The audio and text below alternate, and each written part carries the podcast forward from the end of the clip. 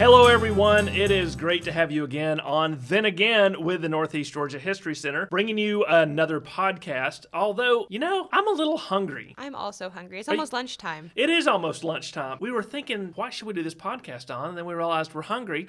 why don't we talk about interpreting foodways? Yes. Because food is something we all take for granted. Mm-hmm. We all always eat. And only recently, in the last 10 years, have historic foodways become almost a growth industry in historic research and interpretive sites. People are getting their PhDs in this stuff now. Williamsburg has hired several apprentice and master, well, I don't know if you call them master chefs, but people who are deeply steeped in a variety of different cultural food histories, right? The food of the enslaved, the food of the middling class, the food of the elites, and, and how those are prepared and things like that. Marie, one of the great things about Marie, before we even hired her here as the director of education, she would come often and volunteer with us preparing different foods for different periods, right, Marie? I did, and it was so fun. You let me cook in the cabin a few times, and also then on the fire in the back of the cabin when it gets too hot to cook in the actual cabin. And also depending on what dish I was preparing. So I've done anything, I think, from 1066 stew that might have been eaten at the Battle of Hastings all the way up to World War One ration bread. And so you have a variety of different experiences. So tell us how some of those challenges compared to trying to fix a modern meal for a family versus the olden ways. I mean, there's some of them are pretty obvious, but take us through them anyway so people really get the challenges of just getting a meal in history times. Yeah, so my family always laughs at me because I'm much better at cooking historically than I am on a modern stove. And Me too, if that means anything. they're always like, you know how to cook over a fire, but you get confused with this stove? I'm like, yes, that's how this works. So I think some of the most interesting challenges, especially when we're cooking historically, is what food would they actually have had and how would they have prepared it? Because nowadays we can go to the grocery store and get pretty much anything we want. Versus on the frontier in Georgia in the 1830s, you're going to maybe have a general store like Maybe 30 Several tw- hours 20, 30 away. miles away. Yeah. Yes. And the thing we also don't have to worry about now is seasonal concerns, right? Mm-hmm. Yep. Not everything's going to be in season all the time. Nope. So you're going to have what you have because you hunted it, you gathered it, you farmed it, and you had to either preserve it. If it was winter, you're going to dry it or smoke it or salt it. And I think when we're preparing a meal, a historical meal, to think about all of those things, to take into consideration what would they have had in this place, what would they have had in this time, what would they have even had in this season, is something that we just take for granted. And we have to really think about. I think it was during the Battle of Hastings, because I am not as good with my medieval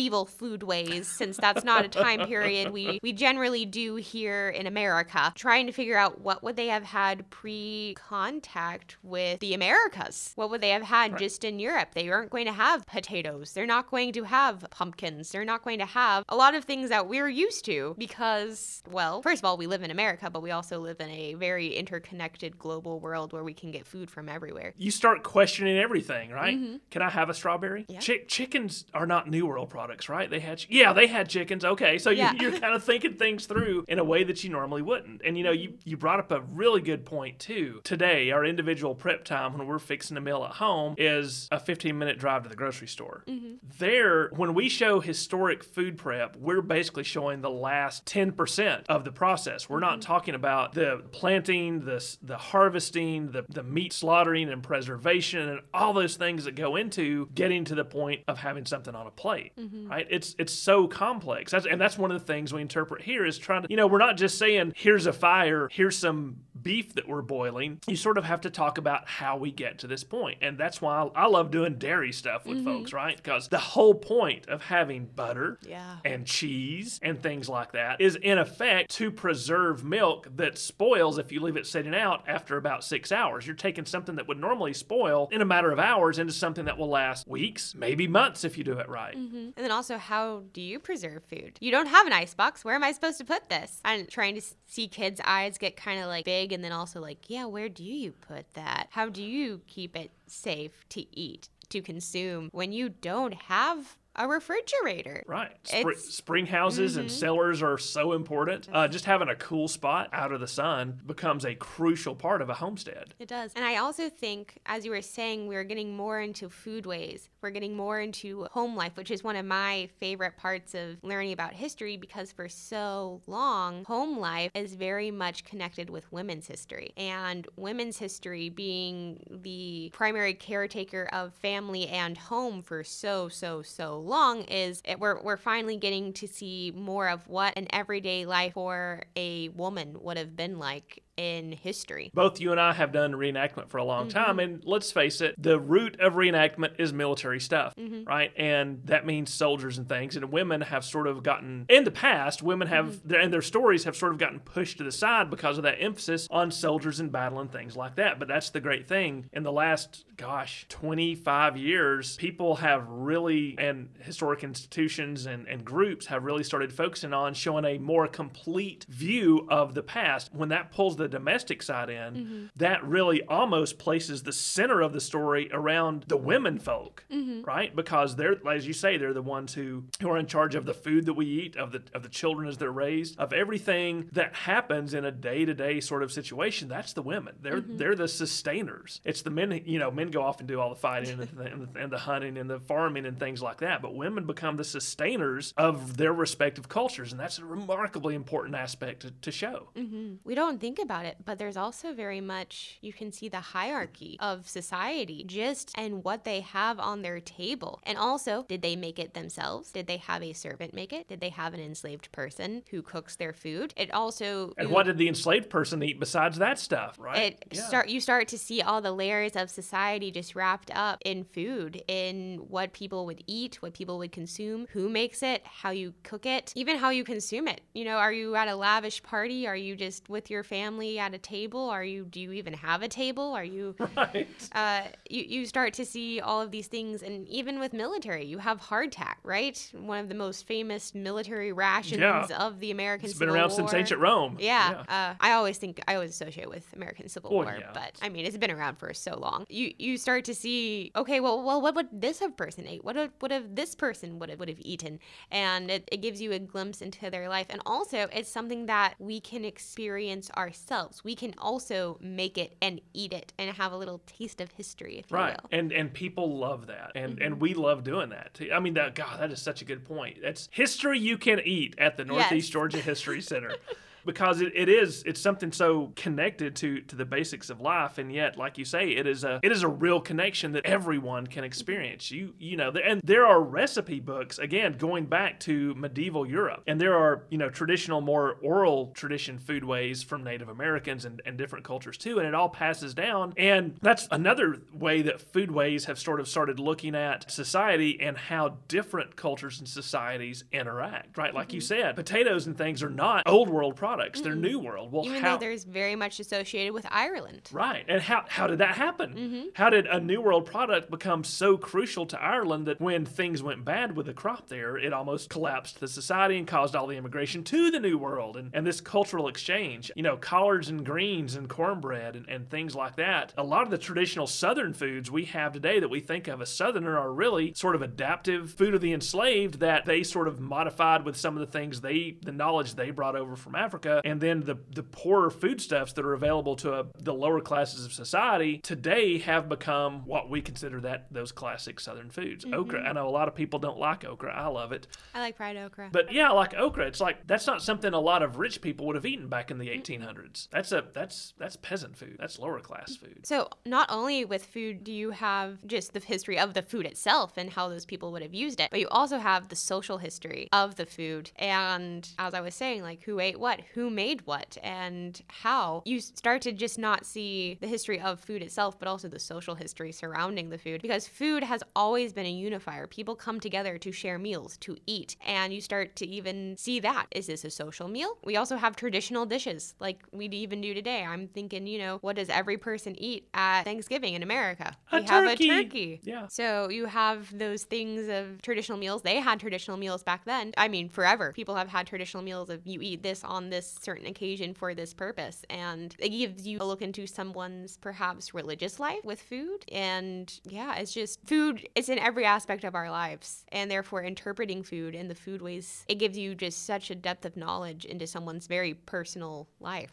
and and even the prep too, right? Cooking around a an open fire. Mm-hmm. Sometimes you know our visitors, uh, it blows their minds because a lot of the younger ones who have never seen anyone kneel, you know, lean over at an open fire and cook. They've seen the exact same meals, often prepared on a stovetop, mm-hmm. but to mm-hmm. see it over over an open fire, you know, and, and and have them kind of participate in that, there's I won't even get into that human psyche going back tens of thousands of years connection with fire thing, but there's that too, right? The amount of time I have been ask is that real food?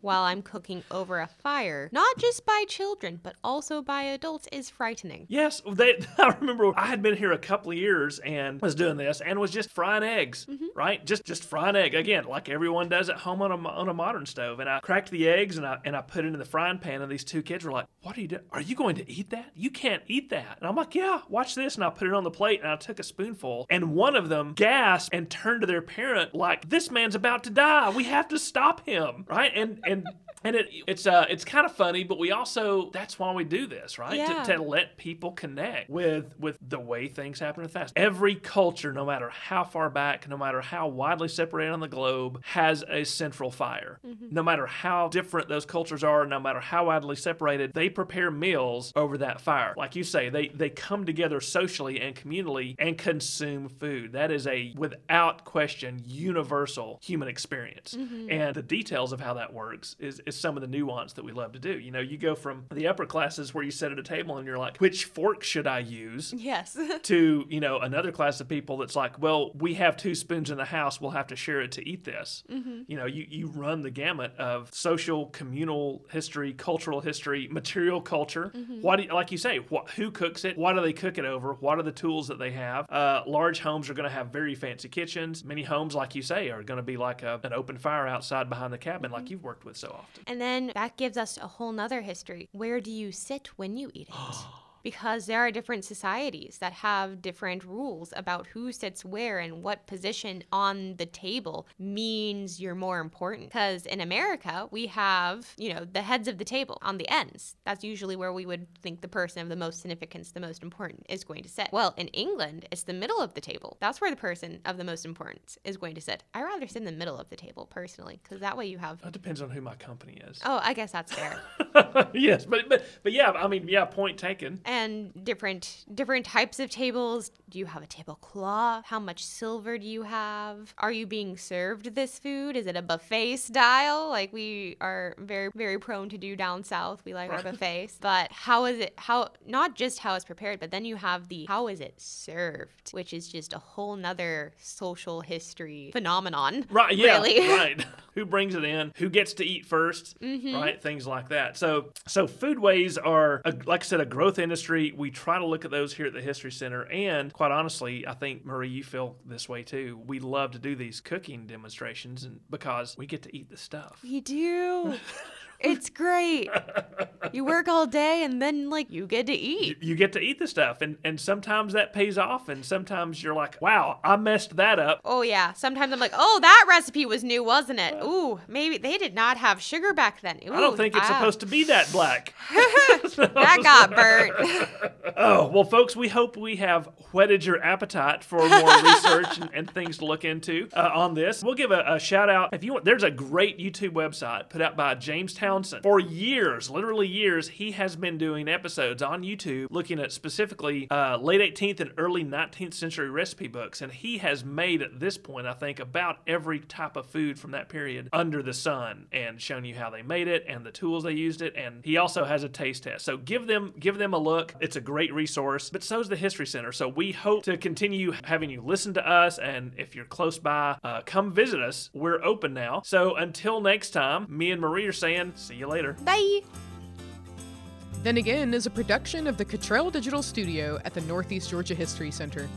Be sure to subscribe and leave us a review. It really helps other people discover the show. We also hope you'll join us for our free weekly live stream programs on Facebook Live and YouTube Live every week at 2 p.m. Eastern. Just search for the Northeast Georgia History Center and we'll pop right up. There are a few great ways to support the History Center. Make a donation online by clicking the donate button on our website at www.negahc.org.